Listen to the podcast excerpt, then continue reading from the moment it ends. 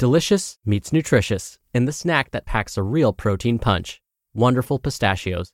Each one ounce serving of wonderful pistachios has six grams of protein, giving you over 10% of your daily value and making wonderful pistachios one of the highest protein nuts. But perhaps more than that, I love all of the flavors they have. Their sea salt and vinegar ones are my favorite when I'm craving that flavor but want to keep it healthy. But that's just the tip of the iceberg. Wonderful pistachios come in a variety of flavors, like chili roasted, honey roasted, smoky barbecue, and jalapeno lime, perfect for enjoying with family and friends or taking them with you on the go. Whether you're a pistachio purist who loves cracking open every nut, or you prefer the convenience of no shells pistachios, Wonderful Pistachios has got you covered. Grab Wonderful Pistachios and elevate your snacking game today. So fill up with a healthy snack when hunger strikes. Visit wonderfulpistachios.com to learn more. That's wonderfulpistachios.com. Mom deserves the best, and there's no better place to shop for Mother's Day than Whole Foods Market. They're your destination for unbeatable savings, from premium gifts to show-stopping flowers and irresistible desserts. Start by saving 33% with Prime on all body care and candles. Then get a 15-stem bunch of tulips for just $9.99 each with Prime. Round out Mom's menu with festive rosé, irresistible berry chantilly cake, and more special treats. Come celebrate Mother's Day at Whole Foods Market. This is Optimal Health Daily, episode 799.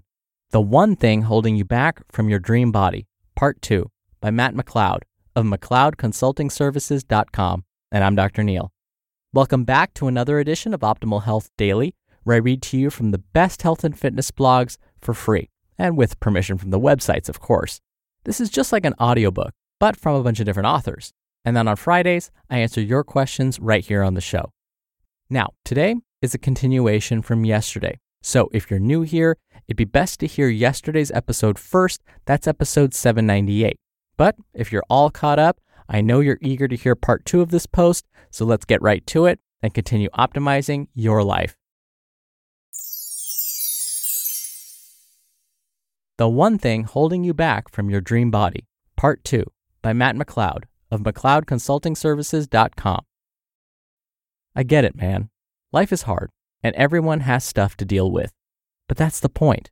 Everyone has their own stuff to deal with. We get caught up in thinking that we're some special snowflake when it comes to our flaws and our tough life situations. But it couldn't be further from the truth. Everyone is trying their best to grudge past their shortcomings. We just have to embrace the suck and not allow ourselves to use our unique problems as an excuse for why we can't obtain something we want.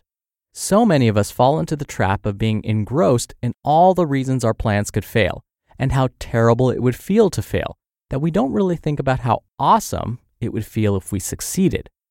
Quote Action may not always bring happiness, but there is no happiness without action. Benjamin Disraeli. So if you're constantly worried about failing, being judged, or looking stupid in front of your friends and family, it begs the question what are you so afraid of exactly? Let's find out. Fear setting and how to use it. Something I came across recently while reading Tools of Titans by Tim Ferriss was his idea around fear setting. This thought exercise is essentially optimism disguised as pessimism, and it is a case where I think pessimism is acceptable because the intent is net positive. See a trend? I think it's amazing it could be highly effective for many of you to use not only with diet and exercise, but life in general. The following is the shortened version of Tim's in depth explanation on pages 463 to 469 of his book. How to do it. 1. Define your nightmare, the absolute worst that could happen if you did what you were considering. What doubt, fears, and what ifs pop up as you consider the big changes you can or need to make? Envision them in painstaking detail. What would be the permanent impact, if any, on a scale of 1 to 10? Are these things really permanent? How likely do you think it is that they would actually happen? 2. What steps could you take to repair the damage or get things back on the upswing, even if temporarily? Chances are it's easier than you imagine. How could you get things back under control? 3.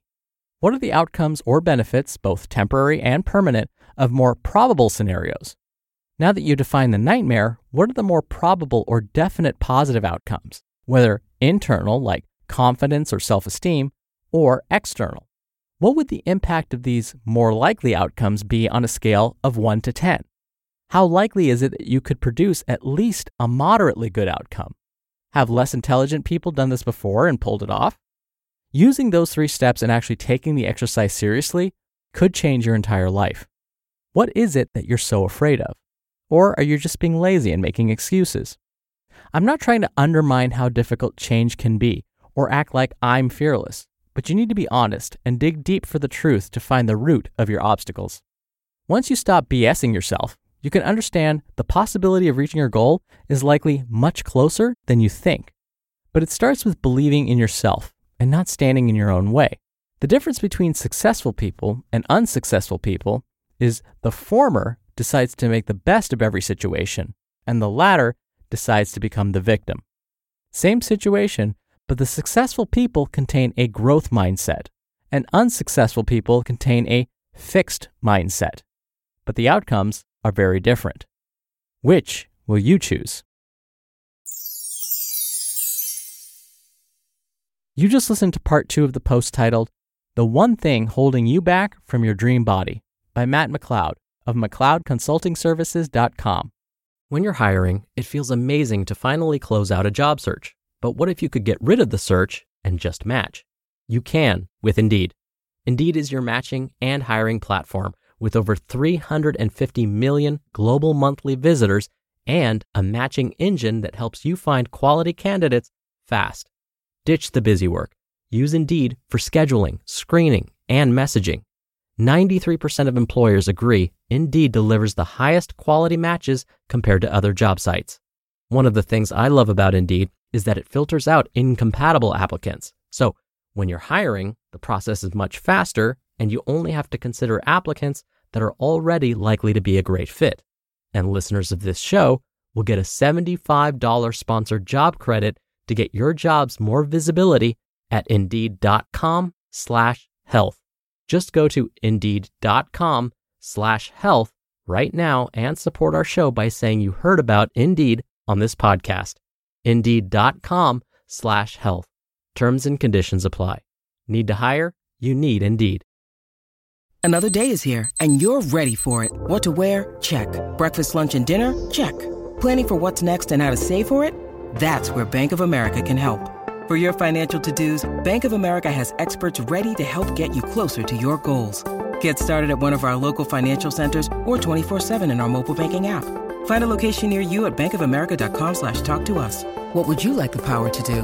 Mobile banking requires downloading the app and is only available for select devices. Message and data rates may apply. Bank of America and a member FDIC. Dr. Neal here for my commentary. There's a little trick you can do that kind of plays off what Matt was describing. So to go through this process of sort of fake pessimism to try and turn it around into something that makes you take action, what you can do is create a pros and cons list but a pros and cons list with a slight twist. So, what you end up doing is you take a sheet of paper, obviously, a pen or a pencil, and then you write down what would be the consequence of you not doing this new behavior.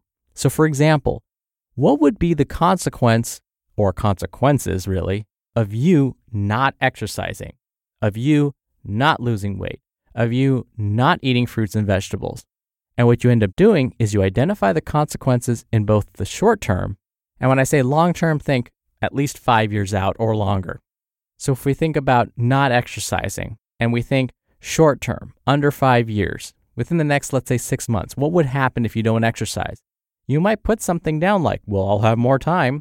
You might write down that you may end up gaining weight or at least maintaining weight instead of losing it. But in the long term, think five years out or longer, well, now you might write down things like increased risk for certain diseases, muscle loss, weaker bones. I think you get the idea. But for this to work, you actually have to try it out. You have to go through this exercise yourself. And by doing this, hopefully, it will get some of those fears out of your head and it will hopefully get you thinking about these behaviors more logically. All right, that'll do it for the Thursday episode. Thank you as always for listening. I hope you have a great rest of your day and I'll see you back here tomorrow for the Friday Q&A and where your optimal life awaits.